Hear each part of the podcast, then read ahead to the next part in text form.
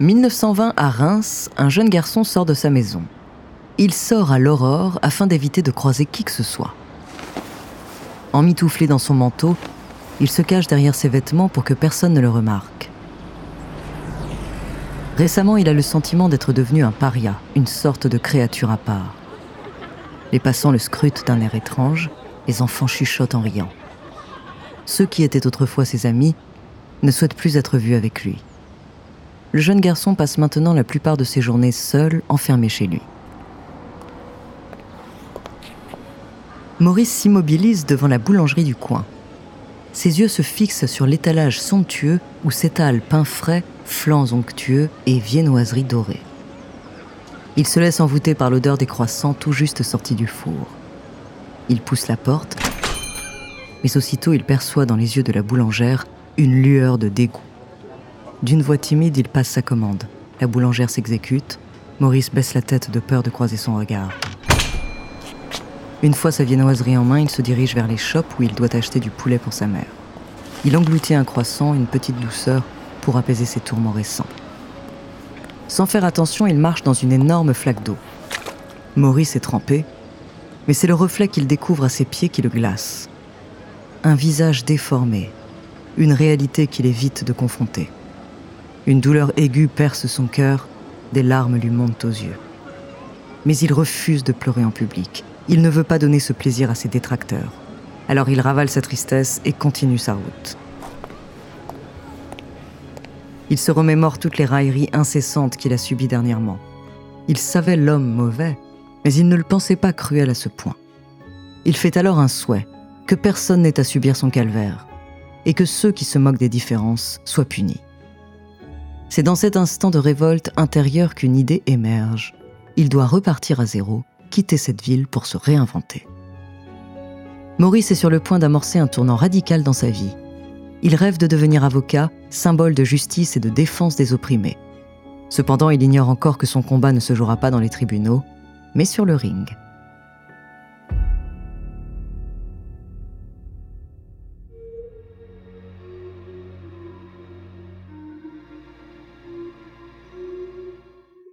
Bonjour, je suis Andrea, bienvenue dans Les Fabuleux Destins.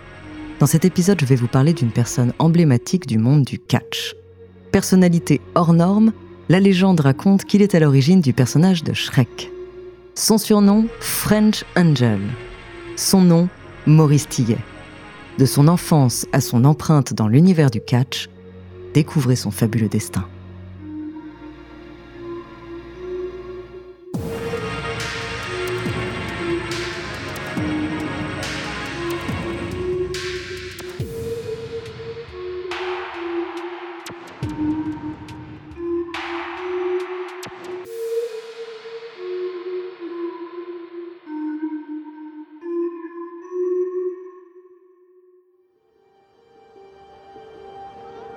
En 1903, au cœur des étendues gelées de l'Oural en Russie, Maurice Tillet voit le jour. Son père, originaire de Bordeaux, travaille sur la construction du Transsibérien.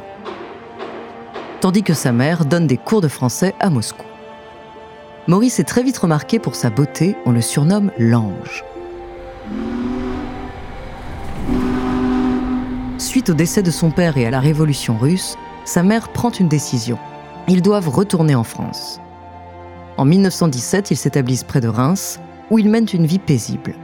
Maurice se révèle être un enfant prodige. Il maîtrise plusieurs langues, le français, le russe, le lituanien, le bulgare et l'anglais. Alors qu'il semble tout avoir pour réussir, à l'âge de 17 ans, Maurice voit sa vie basculer. Son corps devient petit à petit difforme. Ses mains s'allongent, ses pieds prennent une taille anormale et sa tête gonfle de manière préoccupante. Un diagnostic tombe, Maurice est atteint d'acromégalie, une maladie rare qui entraîne une prolifération de la masse osseuse. Du fait de son apparence, les gens vont commencer à se moquer de lui. Petit à petit, Maurice va s'isoler pour ne plus subir de moqueries. Lui qui voulait être acteur voit son rêve s'envoler. Il décide alors de partir à Toulouse pour devenir avocat. Il entame des études de droit, mais ici aussi la maladie finit par entraver ses projets.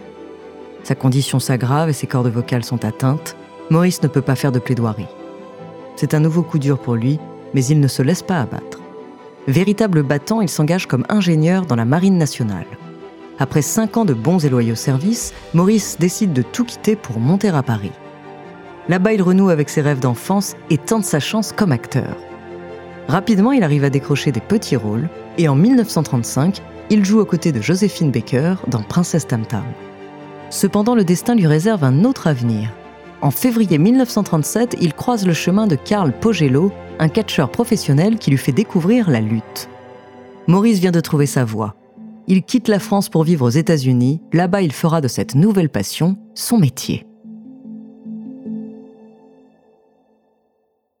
Avant de continuer cet épisode, nous voulions vous remercier pour votre écoute.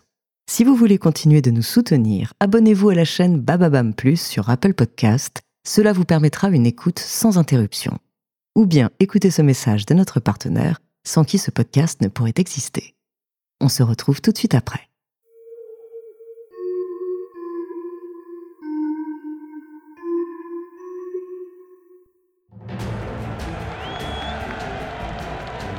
« 1939 aux États-Unis, dans une salle remplie, des fans se sont rassemblés pour assister à un match de catch. Parmi les catcheurs qui montent sur le ring ce jour-là, Maurice Tillet, surnommé The French Angel, attire l'attention de tous. Le public se met à murmurer tandis que les enceintes résonnent au rythme de la musique d'entrée de Maurice. Lentement, il émerge des coulisses, sa silhouette massive et imposante se découpe à la lumière des projecteurs. Son flegme assuré lui donne une aura effrayante. En face de lui se tient Man Mountain Dean, un autre catcheur d'une stature impressionnante. La cloche retentit, annonçant le début du match. Les deux colosses se font face au milieu du ring. Le combat commence avec une démonstration de force. Les deux catcheurs tentent de s'imposer l'un sur l'autre. Man Mountain tente de projeter Maurice dans les cordes, mais ce dernier garde les pieds ancrés au sol.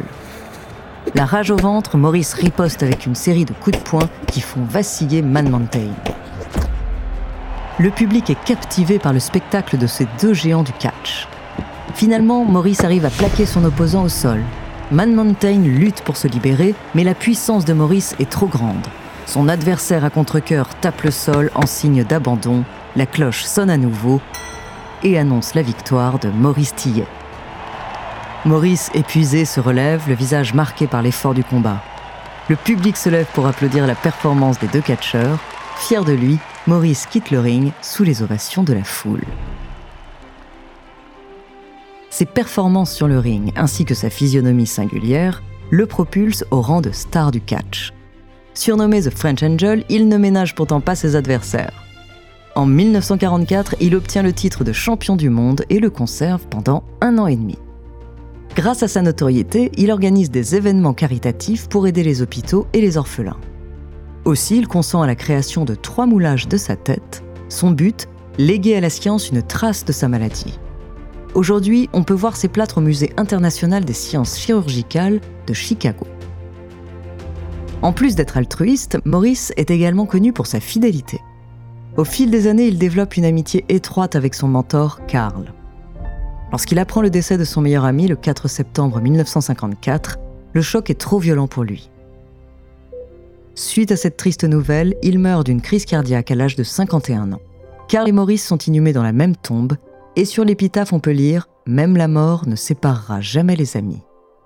En plus d'avoir marqué son temps, une légende raconte qu'il aurait inspiré les studios DreamWorks pour réaliser un de leurs personnages. En scrutant attentivement Shrek, le géant vert au cœur tendre semble être une réplique de Maurice. Mais jusqu'à ce jour, les studios n'ont jamais officiellement confirmé cette théorie.